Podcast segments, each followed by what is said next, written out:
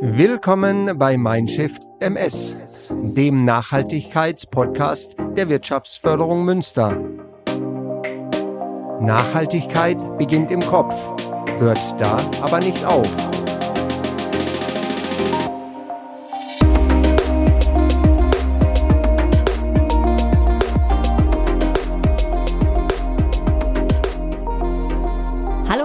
Herzlich willkommen zu unserer zwölften Folge von Mindshift MS. Mein Name ist Christina Willarding und ich bin Beraterin bei der Wirtschaftsförderung Münster. Ich freue mich auf das heutige Gespräch im Rahmen unserer Podcast-Reihe, dass ich mit Nicola Rosenbaum von dem bekannten Fahrradfachgeschäft Drahtesel führen kann. Nicola, schön, dass du da bist. Vielen Dank für dein Kommen hier ins Studio. Ja, vielen Dank für die Einladung. Äh, ich habe äh, schon in diverse Podcasts reingehört, super spannende Themen und natürlich bin ich gespannt, was wir heute miteinander besprechen. Dann lass uns starten. Nicola, du bist begeisterte Fahrradfahrerin und natürlich auch begeisterte Fahrradhändlerin. Ähm, seit wann bist du in diesem Business und seit wann gibt es eigentlich die Firma Drahtesel? Gefühlt wart ihr schon immer da irgendwie. Hm, das sagen ganz viele Leute, gerade die Münsteraner. Aber wir sind tatsächlich gestartet äh, 1984 äh, am, an der Oderstraße im Flussviertel. Das ist so eine klassische Garagennummer, ah, sage okay. ich mal. Also WG-mäßig äh, im Hinterhof äh, gestartet mit fünf äh, Studenten und sind dann vier Jahre später erst zum Servatiplatz äh, umgezogen und sind dann so, ja, von der kleinen Hinterhofbude in das Herz von Münster vorgerückt. Ja, und, und immer auch weiter gewachsen und ja auch mit den Leistungen immer größer geworden. Aber das heißt natürlich dann auch 40-jähriges äh, Jubiläum nächstes Jahr. Also äh, da habt ihr doch sicherlich auch einiges vor. Wir haben ein 40-jähriges Jubiläum und das ist für uns auch so im Rückblick immer ganz unwahrscheinlich. Dann denkt man, Wahnsinn, 40 Jahre. Äh, aber tatsächlich äh, sind wir auch ein gutes Stück stolz darauf, weil wir immer wieder uns erweitern konnten, auch mhm. den Mut hatten, uns zu erweitern, muss man an der Stelle, an dem Standort auch ganz klar sagen. Mhm. Und äh, das Thema ist super spannend, äh, zunehmend spannend. G genau, deswegen glaube ich, würde ich sagen, sitzen wir heute zusammen, ja. um da auch noch ein bisschen weiterzumachen. Fahrrad ist kann man sagen, per se nachhaltig, aber hat natürlich auch viele Facetten. Und da wollen wir natürlich heute auch drauf schauen. Und deswegen kommen wir jetzt auch zum Thema Nachhaltigkeit. Und ich weiß, ähm, dass du brennst für das Thema. So habe ich dich kennengelernt und ähm, ihr blickt ja auf viele Jahre jetzt zurück. Was war denn jetzt mit Blick auf Nachhaltigkeit sozusagen dein persönlicher Mindshift-Moment? Was hat dich da auf dem Weg in diese Richtung Nachhaltigkeit gebracht? Ja, also das Thema generell ist ja schon sehr Thema Nachhaltigkeit, weil natürlich das Fahrrad sehr oft das Auto ersetzt oder mhm. zumindest in Teilen. Ne? Äh, was mich nochmal extrem bewegt hat, das war dieser äh, Earth Overshot Day. Mhm. Äh, als ich den so das erste Mal richtig auf der Pfanne hatte, das war, das, das, das war Mai, 4. Mai, mhm. der Tag, an dem Deutschland, genau. also das, ich spreche jetzt mal von Deutschland, äh, seine Ressourcen quasi schon verbraucht hatte und sozusagen ab da ja nur noch auf Pump lebte. Das heißt, von anderen Ländern partizipiert hat. Und äh, wenn man das jetzt weltweit sieht, dann äh, äh, ist es nicht ganz so schlimm, weil wir uns eben auf der Seite befinden, die deutlich mehr verbraucht als mhm. manche andere Länder. Und da muss man sagen, wenn man sich damit etwas auseinandersetzt, dann muss irgendwie das Gewissen sagen, äh, da läuft was nicht richtig. Ja, also da müssen wir schon äh, mehr machen als Einzelmaßnahmen, sondern da müssen wir vielleicht ein bisschen am System was verändern. Also äh, man muss dazu sagen, Overshoot Day oder Erdüberlastungstag, wie es ja auch heißt, äh, weltweit 2. August, wie du schon sagst. Also weltweit ist es etwas später, mhm. aber wir in Deutschland, wir müssen mhm. uns wirklich an die Nase packen und sagen, mhm. wir müssen uns da was überlegen. Ich glaube, ich glaube, es ist sogar so, in Deutschland ist, würden wir äh, drei Erden benötigen, mhm. um klarzukommen. Ja. Weltweit 1,7. Ja, ja, genau. Wenn man das jetzt so umrechnet, also, dann, dann wissen wir, wo wir mhm. stehen und wo wir auch ähm, ja ansetzen müssen. Mhm. Ähm, aber klar, wir wollen nicht ähm, Angst machen damit, sondern wir wollen sagen, okay, wir müssen was machen. Und äh, ich weiß, du bist jemand, der auch die Leute begeistern kann und mitnehmen kann. Wie begeisterst du, ich sag mal, deine Mitarbeitenden zum Beispiel für das Thema Nachhaltigkeit? Also ich habe das Gefühl, das geht in ganz kleinen Schritten. Man muss sich wirklich kleine Themen vornehmen und anhand derer äh, dann erklären, was das äh, für positive Effekte hat. Und man muss natürlich auch Informationen bereitstellen, man muss Möglichkeiten bereitstellen und dadurch die, die Mitarbeiter mitnehmen und eventuell im besten Fall konkrete Zahlen nennen können. Was haben wir denn erreicht? Ne? So, dass man einfach, also es hört sich doof an, aber irgendwo auch lobt und die dadurch mitnimmt, weil äh, ein positiver Effekt stellt sich ja meist erst sehr langsam ein. Mhm. Ja. Ja, vielleicht kommen wir gleich noch auf ein paar konkrete Beispiele. Aber machen wir mal einen kleinen Schlenker jetzt erstmal sozusagen entlang der Lieferkette. Fangen wir mal bei euren Lieferanten an. Ich weiß, ihr schaut da auch äh, natürlich, dass eure Lieferanten nachhaltige Unternehmen sind. Also ähm, im Bereich Outdoor, Kleidung, Zubehör habt ihr beispielsweise die Produkte von VD. Und äh, man muss ja sagen, VD ein Vorreiter in Sachen Nachhaltigkeit, also Vorbild, wirklich. Und du kennst sogar auch die Geschäftsführerin, Antje von Dewitz, äh, persönlich, du hast sie kennengelernt. Und dann frage ich mich natürlich, was kann man von solch einer Unternehmerin, die Nachhaltigkeit durch und durch lebt, und das meine ich eben von der Vision bis aber auch zur Umsetzung, was kann man von der lernen? Was hast du vielleicht auch gelernt? Ja, das ist wirklich sehr, sehr spannend, äh, weil erstmal ist der Wille da und auch die Überzeugung. Mhm. Aber das Doing, da gibt's einige äh, Stolpersteine, die einem da in den Weg gelegt werden. Und äh, ich nenne mal ein Beispiel. Also sie ist wirklich von dieser Sache überzeugt und auch willig, auch mit ähm, fast allen Konsequenzen Dinge zu tun. Mhm die der Nachhaltigkeit dienen und damit auch ihr Unternehmen als solches natürlich stützen. Äh, ich nenne jetzt nur mal ein Beispiel. Äh, es gibt Helmüberzüge. Da kommt jeder Helm am äh, Überzug in einer Plastiktüte eingepackt zu mhm. uns. Und wir haben schon des Öfteren gesagt, hey, das passt doch gar nicht zu euch. Äh, und da sagt äh, VD, ähm, dass aber die äh, Helmüberzüge nicht verschmutzen dürfen. Mhm. Sie sind in einem Prozess und deswegen ist das ein wunderbares miteinander, äh, dass wir sagen, hey, das fällt uns noch auf, könnt ihr da nicht auf Zehnerverpackungen gehen oder oder, mhm. äh, um das jetzt zu vermeiden.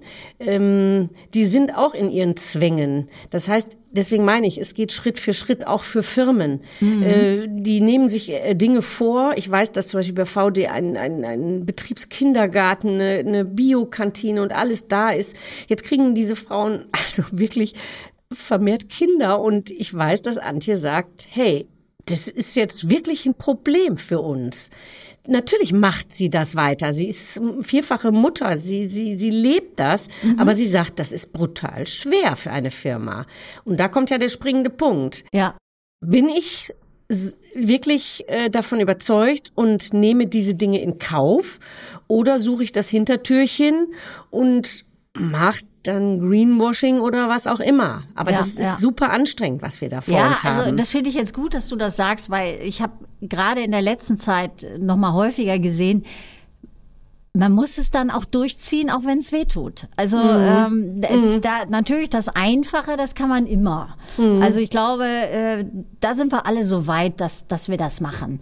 Aber da, wo man wirklich sagt, okay, ich muss mal auf Komfort verzichten ähm, oder ich ich muss mir noch mehr überlegen für mein Geschäftsmodell und ähm, da bin ich auch noch mal bei VD. Ich weiß, dass die zum Beispiel Dinge auch, auch verleihen, weil sie sagen, okay, nicht jeder braucht sich jetzt eine gro große mhm. Campingausrüstung kaufen. Mhm. Also äh, da geht man natürlich schon bis ans Äußerste manchmal und, und äh, verändert das Geschäftsmodell und bringt es vielleicht auch ins Wanken.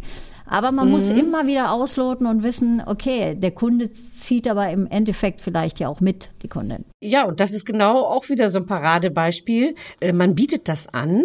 Also erstmal ein Verleih, Zeltverleih oder so. Was brauche ich für mich allein ein Riesenzelt, wenn ich einmal alle drei Jahre mhm. mit einer größeren Gruppe losfahre, kann man dort leihen.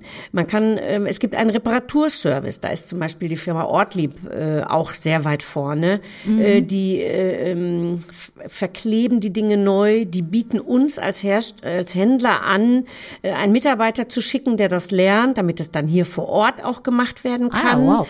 Äh, diese, diese Dinge äh, sind im Anlauf, die gibt es. Es ist natürlich die Frage Angebot und Nachfrage. Das heißt, wenn diese Nachfrage nicht da ist, der Endkunde also sagt, ach komm, da muss ich jetzt, ich sag jetzt mal eine Zahl, 20 Euro für diese Reparatur zahlen und die neue hm. Tasche kostet 80, hm, was mache ich?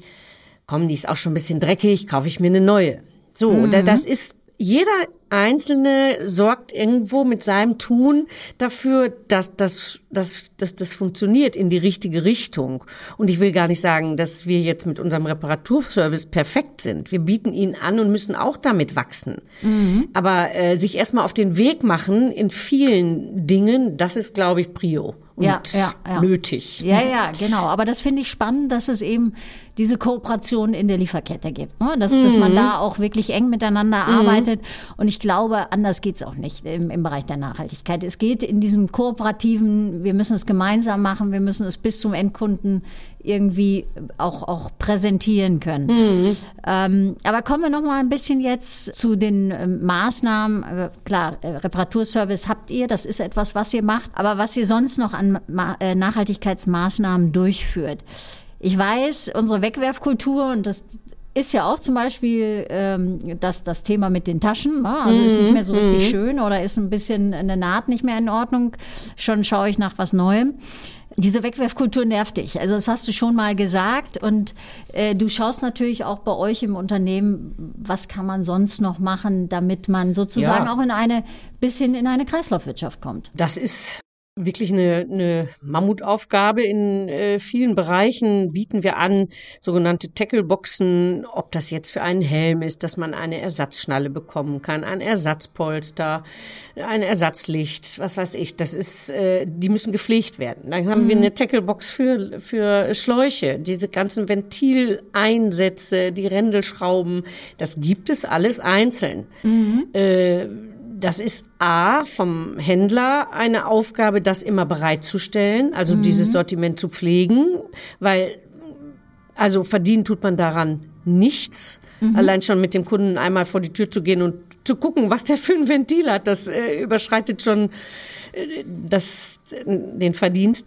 Äh, aber darum geht es eben nicht. Es ist äh, dann diese ganzheitliche Sichtweise. Genau, was haben wir ja. für ein Produkt und was können wir tun, damit dieses Produkt lange lebt? Ja. Und da ist es natürlich auch äh, konsequent und das versuchen wir wie gesagt, bis zu einem gewissen Grad. Es muss äh, alles tragbar sein. Mhm. Wir wollen unsere Mitarbeiter vernünftig bezahlen und, und, und, dass wir ein ein Portfolio äh, raussuchen, was unseres Erachtens Qualität hat, äh, ähm, länger auf dem Markt zu bleiben als vielleicht äh, äh, Vergleichsprodukte. Und man kann dann sagen, das ist, ich sag jetzt mal, äh, ein Apothekenladen. Äh, wenn man es aber fair vergleicht, dann haben wir hochwertige Produkte. Mhm. Das ist eben nicht in einen Topf zu werfen. Ja, ja. Und das ist eine Entscheidung, lieber einmal gut zu kaufen als zweimal billig oder dreimal billig. Mhm. Wir sehen ja, was für Räder teilweise für uns bei uns zur Reparatur kommen. Es gibt Baumarkträder, es gibt äh, ähm, Discounträder. Äh, und oft ist dann das Problem, dass man teure Reparaturen zahlen muss, um die instand zu halten, mhm.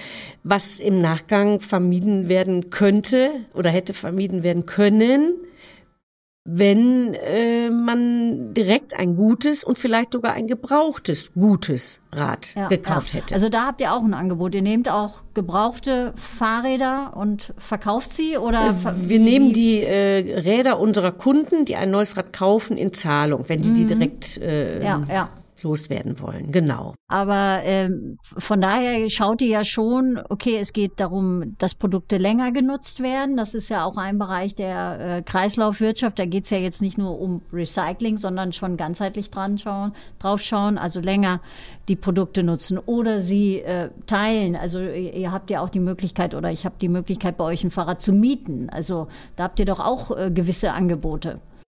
Ja, wir haben, äh, und das ist ja auch spannend, wie sich der Markt entwickelt, äh, jetzt äh, von einem Hersteller das Angebot, zum Beispiel ein Rad zu abonnieren. Mhm. Das ist relativ neu. Aber äh, es ist eben dahingehend spannend. Äh, die Leute sind vielleicht nicht immer in einer gleichbleibenden Situation. Sie sind vielleicht nur ein halbes Jahr in Münster oder sie, sie wechseln dann die Stelle, sie wissen es noch nicht, Probezeit, wie auch immer. Äh, und äh, dieses ein Rad unbedingt besitzen zu müssen, das geht, glaube ich, äh, generell äh, bisschen zurück. Das merke ich zum Beispiel auch an meinen Töchtern. Die müssen nicht alles besitzen. Die mhm. verleihen auch gerne, die äh, untereinander. Ich finde das toll und es mhm. gibt auch kleine ja. Viertelgemeinschaften, wo sowas funktioniert. Ja. Hast du mal eine Bohrmaschine oder so? Ja, ja, ja. Das ist doch, äh, das ist doch super. Ähm, aber das, wie gesagt, das ist ein Prozess und den müssen die Leute ja mitgehen. Den kann man nicht erzwingen. Da kann man ein Angebot erstellen. Ja. Ähm, und das kann man auch ein bisschen forcieren, indem man die Kunden aktiv darauf anspricht. Man mhm. kann es aber auch hinter der Ladentheke ja. halten. Ja, ja. Also das, ja, das ist aber da versucht ihr eben auch eure Möglichkeiten als, als Händler, als Händlerin komplett zu nutzen. Und das, das finde ich schon toll. Und dann sieht man ja auch, man, selbst wenn man ein kleines Rad im System ist, man kann doch auch einiges erreichen. Man hat eine Hebelwirkung. Und ähm, eure Kunden schätzen das, eure Kundinnen und Kunden.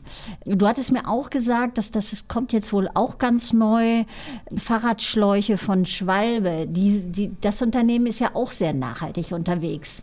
Was, was ist denn da in der Pipeline? Ja, Schwalbe, äh, die Firma Schwalbe stellt ja Reifen und Schläuche her. Ja, ja. Äh, hat natürlich den Vorteil, dass sie ein konkretes Segment bedienen, mhm. was die Materialität auch anbelangt. Mhm. Äh, das hat den Vorteil, dass sie sehr äh, materialrein sozusagen äh, die Dinge wieder zurückbekommen können. Ja. Und daraus ist die Ent Idee entstanden, dem Händler eine Recycling-Box zur Verfügung zu stellen, die relativ groß ist ähm, und die, wenn sie denn dann gefüllt ist, von Schwalbe abgeholt wird ins Werk und dann wirklich zu, ich glaube, 90 Prozent äh, wieder äh, dem Kreislauf äh, zurückzuführen Perfekt, ist. Super. Da bauen ja. die wieder neue Reifen draus. Und das ja. ist natürlich super gut.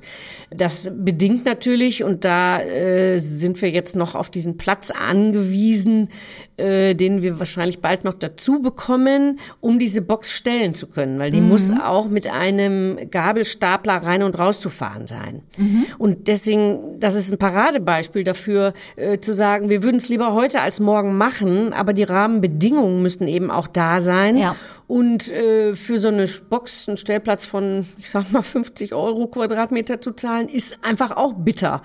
Ja, so ja. und ähm, da muss man, muss man gucken, wo sind die Grenzen. Also wir werden es nächstes Jahr wahrscheinlich machen, weil mhm. wir dann, wie gesagt, ein bisschen mehr Platz haben und das System einfach toll finden und bei Schwalbe auch das Gefühl haben, es hat nichts mit Greenwashing jetzt nehme ich dieses fiese Wort noch mal in den Mund. Ja, das ja, ist ja. halt auch immer äh, die Frage, äh, ob man wirklich sagt, da stehe ich jetzt hinter, das finde ich toll, da ist keine Krücke, sag ich mal, ja, super. Äh, sondern sondern ne, da, das äh, hat Hand und Fuß und das können wir unseren Kunden gegenüber auch sehr gut verkaufen. Ja. Äh, ne, Im wahrsten Nein, Sinne ich, des Wortes. Im wahrsten Sinne des Wortes, denn ähm, Kundinnen und Kunden müssen das ja auch schätzen und müssen bereit sein, das ja auch mit im Endeffekt zu, zu zahlen. Also, ja. äh, weil du, du sagst ja, das ist ja gar nicht so einfach. Du brauchst den Platz. Der, der muss ja äh, gemietet werden. Also sprich, du kannst ja nicht wieder einfach nur so einen Teil deiner Verkaufsfläche dafür aufgeben. Mhm. Ihr seid eh natürlich schon sehr beengt in, in euren Räumlichkeiten. Mhm. Also müsst ihr schon genau schauen. Also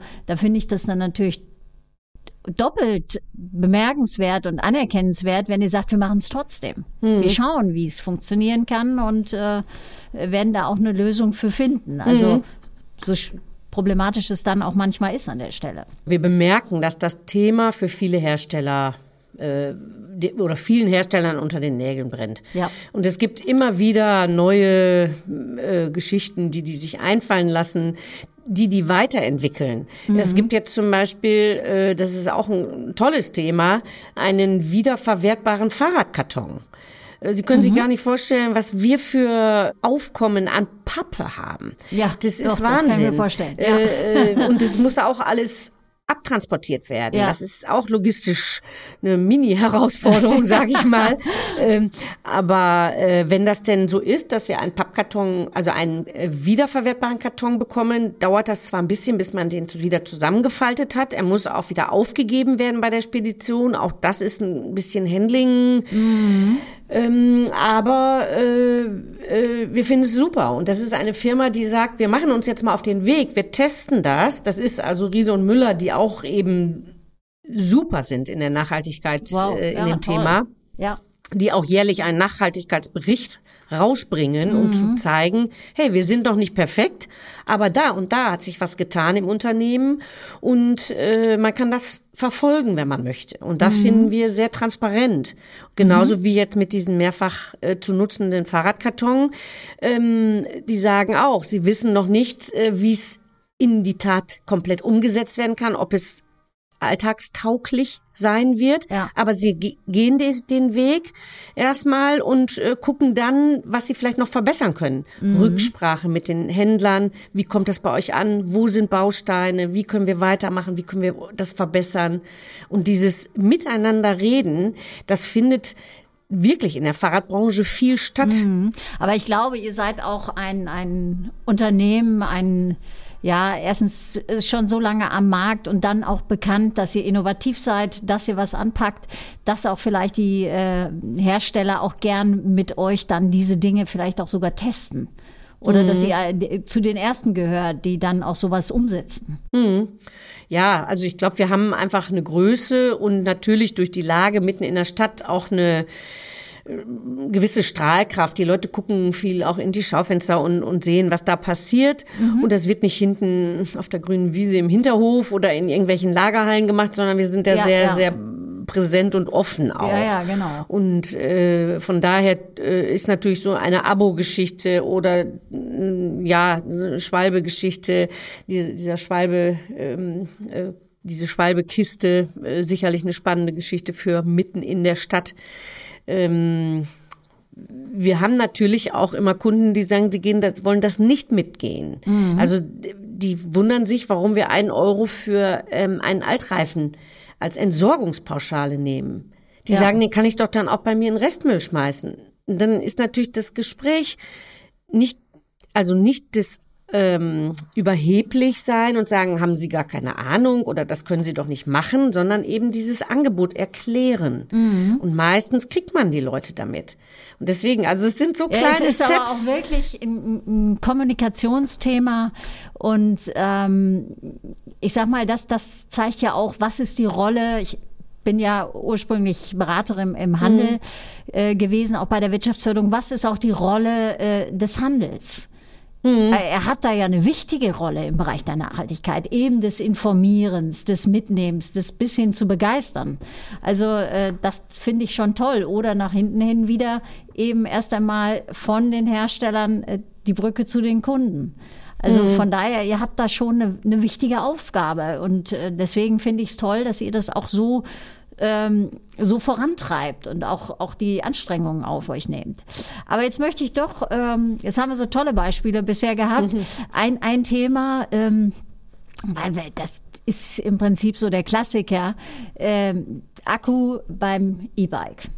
Da ist natürlich, da streiten sich ja viele, ja, ist das jetzt nachhaltig? Und wieso nicht? Ich habe jetzt gehört, das heißt ja auch Biobike, wenn man keinen äh, Akku hat, also wenn man mhm. noch mit eigener mhm. Kraft fährt. Biobike ist natürlich viel nachhaltiger. Äh, E-Bike mit dem, mit dem Akku, mit dem Recycling, das ist auch alles problematisch. Wie ist da deine Einstellung? Äh, das ist genauso wie beim E-Auto. Ähm wir machen uns da auch auf den Weg. Und mhm. ich glaube, dass sich die meisten einig sind darüber, dass das noch nicht der, dass die Endtechnologie sein wird. Mhm. Ich glaube aber, dass es äh, richtig ist, diesen Weg zu gehen.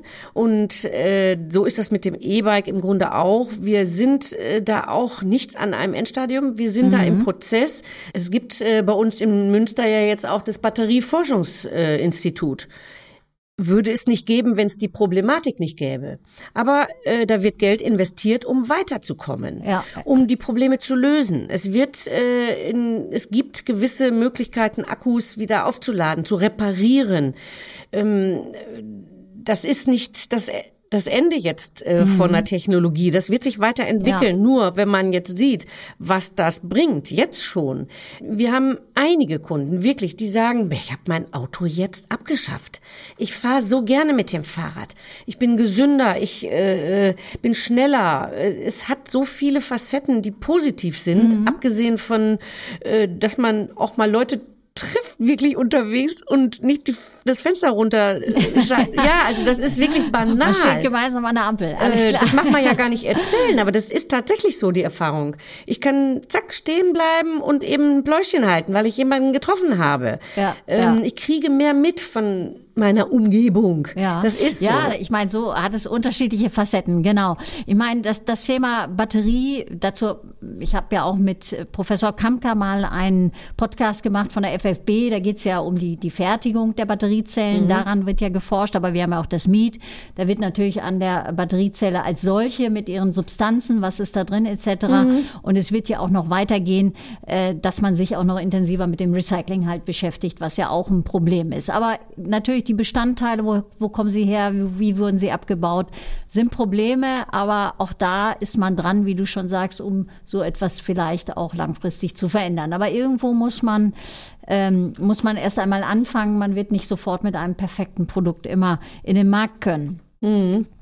Ähm, aber bleiben wir mal bei dem Thema Mobilität. Du hast das so alles so nett beschrieben, aber ihr seid ja auch ähm, wirklich auch, auch Treiber so ein bisschen der Mobilitätsdiskussion hier im Münster. Ne? Also da bringt ihr euch richtig aktiv auch mit ein ähm, und ähm, ja, hofft natürlich auch, dass auch die Verkehrswende in Münster gelingt. Also wie, was macht ihr da im Einzelnen?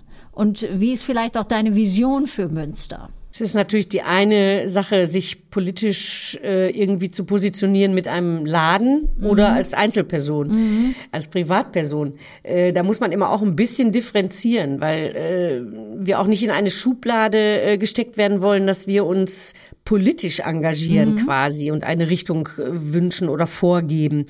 Äh, aber natürlich ist das Thema Fahrrad behaftet damit, dass wir mehr Leute aufs Fahrrad bekommen wollen. Wir wissen, dass ein Problem die Angst ist. Das heißt, es gibt äh, nicht genug sichere äh, Fahrradwege. Das mhm. ist unseres Erachtens darauf zurückzuführen, dass wir immer 20 Jahre nach hängen quasi in der Planung.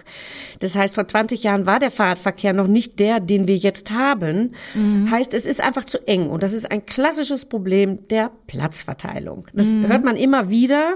Und da ist es die Frage, wem gibt man den Platz? Mhm. Und ganz ehrlich, selbst die Fußgänger, die möchten auch mehr Platz haben. Das kann ich verstehen. Fuß, äh, zu Fuß gehen ist super gesund aber man geht nicht mehr zu Fuß, weil man selbst an der Promenade schon aufpassen muss, dass man vom Fahrradfahrer nicht überfahren wird. Also ja, ja, die heißt, sind äh, wir müssen miteinander eine Lösung finden. Das ist uns ganz wichtig. Es hat nichts damit zu tun, dass wir sagen, äh, die doofen Autofahrer.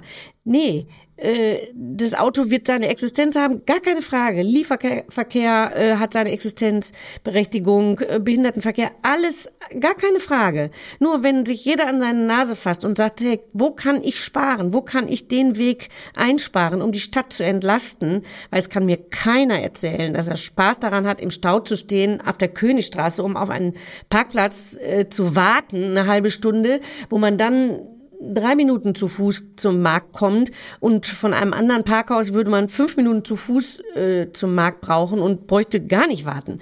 Da verstehe ich die Logik der Menschen nicht so ganz. Okay, okay. Ne? Und dann äh, denke ich, ähm, man muss das Rad nicht neu erfinden, also das Rad jetzt im zufälligen Sinne, ja, ja. aber ähm, es gibt Städte, die sind wunderbare Vorreiter. Ja. Die haben das einfach gemacht. Und die sind keine Fahrradstädte wie Münster. Mhm. Und da frage ich mich, wo bleibt der Mut der Leute? Denn wenn die das gemacht haben, hat es bisher noch keine Stadt bereut. Noch keine. Ja. Kannst, kannst du Beispiele nennen? Ich meine, es wird ja immer gerne. Zuletzt war es Paris. Ja, ja. Wo ich, ja, als genau. ich das gelesen habe, aus allen Wolken gefallen bin und dachte, Paris macht das. Da ja. war ich wirklich. Ja, also Fahr äh, Autoverkehr zunehmend raus und wirklich. Die haben ne? mal Tempo 30 gemacht. Das wäre ja banalste äh, Möglichkeit, äh, hier schnell umzusetzen. Ja. In der Innenstadt Tempo 30. Haben wir natürlich an vielen, in vielen Bereichen. Ne? In vielen. Ja, ja. Aber es will, gut, okay, also das ist jetzt ein Beispiel gewesen. Auch ja. ähm, ähm, autoarme Innenstädte. Und ich sage bewusst autoarm. Das äh, muss nicht sein, dass alle Autos da rausgehalten äh, werden müssen, aber äh, das ist so wohltuend. Und jeder, der auf der anderen Seite mal ist, findet das komischerweise auch wohltuend, aber sobald er dann vielleicht im Auto sitzt, denkt er, jetzt muss ich doch direkt vor dieses Geschäft fahren können. Wie ja. soll ich das alles sonst nach Hause kriegen oder so? Und da fängt es wieder an, sich auf den Weg machen, Alternativen anzubieten. Wir haben hier den letzten Hero, äh, wir haben Lieferservice und so weiter. Macht mach's einfach mal. Also ja, ja. ausprobieren. Also einfach, könnte einfach gut tun. werden. Ja, könnte gut werden. Einfach tun. Und du hast ja auch von mhm. Mut gesprochen, mutig sein. Mhm. Äh, ich denke, das darf man da auch nicht an der Stelle vergessen, ähm, weil ja manchmal ist man vielleicht auch zu zögerlich und, und denkt sich, ach, äh, ich, ich gefährde mein Geschäftsmodell, ich gefährde meinen Lebensstandard, äh, meine Anerkennung etc. Also Mut ist sicherlich da auch ein wichtiges, wichtiges Thema. Ähm, und da kommen wir jetzt auch schon fast zum Abschluss, obwohl wir haben uns ja jetzt erstmal richtig warm geredet, Nicola, aber okay. Das ist ja auch ein großes, großes Thema. Ja, genau, das ist wirklich ein großes mhm. Thema. Aber zum Abschluss möchte ich dich doch fragen, ähm, wenn wir jetzt mal eine Generation weiterschauen, äh, was glaubst du, wo stehen wir mit Blick auf Nachhaltigkeit? Bekommen wir Menschen sozusagen die Kurve hin? Ähm, bist du positiv, bist du negativ gestimmt da? Das ist ja jetzt ein Blick in die Glaskugel. Puh. Äh, ich bin hoffnungsvoll. Ja, ist gut. Äh, weil ich glaube, dass die Zeichen immer stärker werden und Druck aufbauen dadurch die wir bekommen. Das heißt, äh, Unwetter, äh, die Temperaturkurve geht immer höher, äh, das, das, äh, die Lebensmittel werden teurer, was weiß ich. Also es gibt, es wird immer mehr heftigere Zeichen geben, so dass ich denke, irgendwann muss es auch jeder kapiert haben. Und äh, wie gesagt, ich bin der festen Überzeugung, wenn jeder, also einfach mal wirklich jeder das machen würde, was in seiner Macht läge, ich sag mal, ganz platt runter vom Sofa, bisschen bewegen äh, ja. und äh, dann kann man da auch Spaß dran haben. Also es ist jetzt nicht so, dass ich das Gefühl habe, wir müssten uns im negativen Sinne einschränken. Ich glaube. Also nicht nur Selbstgasteien, sondern einfach, äh, also, äh, ja, ist auch mal positiv. Jetzt, das, äh, ich sage das jetzt noch, noch mal ein bisschen provokant. Ich war äh, mal in Afrika bei einem Sozialprojekt und als ich wiederkam, habe ich gesagt, so, du kaufst ja jetzt mal ein Jahr lang gar nichts. Du hast so viel im Überfluss. Und es ist mir noch nie so leicht gefallen. Ich hatte viel mehr Zeit. Ich brauchte in kein Schaufenster zu gucken. Ich brauchte keine Prospekte aus der Zeitung zu gucken. Und ich habe das um drei Jahre verlängert. Okay, das ist natürlich eine Aussage, wobei man natürlich schon gucken muss und ähm, ja, nicht jeder wird das so machen können und und ähm, wir müssen natürlich auch äh, gucken, wer ist wann dran in, in Sachen Konsum und ähm, es ist sicherlich es ist provokant. ja auch ein Handelsthema, dass, dass man sagt, okay, auch, auch äh, gewisse Dinge gehören vielleicht einfach zum Leben bei bestimmten Leuten dazu, aber es gibt vielleicht Lebensphasen, wo man auch mal sagen kann, okay, jetzt wirklich weniger oder reflektierter oder mhm. eben was Besseres, was was was länger auch auch äh, dann langlebiger ist, wie du es ja auch geschildert hattest mit dem Fahrrädern. Wenn, wenn ich also. natürlich sehe, äh, Flug äh, ähm, geschehen, dass die äh, Flüge, die Anzahl der Flüge wieder zugenommen hat, deutlich äh, dann denke ich mir, hm, was läuft denn da falsch? Wir waren uns eigentlich sicher, wir müssen das beschränken, wir müssen das einschränken. Und jetzt wird geflogen, als gäbe es keinen Morgen. Äh, so ungefähr, na, bevor das verboten wird, mache ich das nochmal oder so. Ich, ich, ich frage mich manchmal, also ja. was ist das? Was, was gehört noch dazu, dass man sagt, hey, äh, komm, ich, ich reduziere jetzt auch. Ich fahre mal meine Güte an die Mecklenburger Seenplatte ja, oder was. genau. Einfach wirklich darüber reflektieren, sich ja. wirklich äh, sagen, okay, ich habe vielleicht, es muss nicht ein Nullkontingent sein. Ich habe ein kleines nee. Kontingent. Ich muss es verteilen, ich muss es sehr mhm. bewusst einsetzen. Ähm, oder gewisse Leute sollten darauf verzichten. Junge Leute, denke ich, sollten schon auch in die, in, ins, in die Welt kommen. Also das, das haben wir mhm. auch gemacht und das gehört auch dazu. Aber wir müssen uns bescheiden. Das denke ich auch. Also von daher vielen Dank, Nicola. Das war ein tolles Gespräch. Man führt, spürt so richtig deine Leidenschaft für das Thema Nachhaltigkeit. Ich wünsche dir weiterhin natürlich auch wirklich so viel Engagement und Enthusiasmus dass du die Menschen mitreißt und wir alle mutig e-, eben in die Zukunft gehen und dass natürlich auch der Drahtesel noch weitere 40 Jahre besteht. Also von daher packen wir es an. Danke ja. fürs Gespräch. Ja, vielen Dank, hat Spaß gemacht und äh, ich bin und bleibe optimistisch. Super.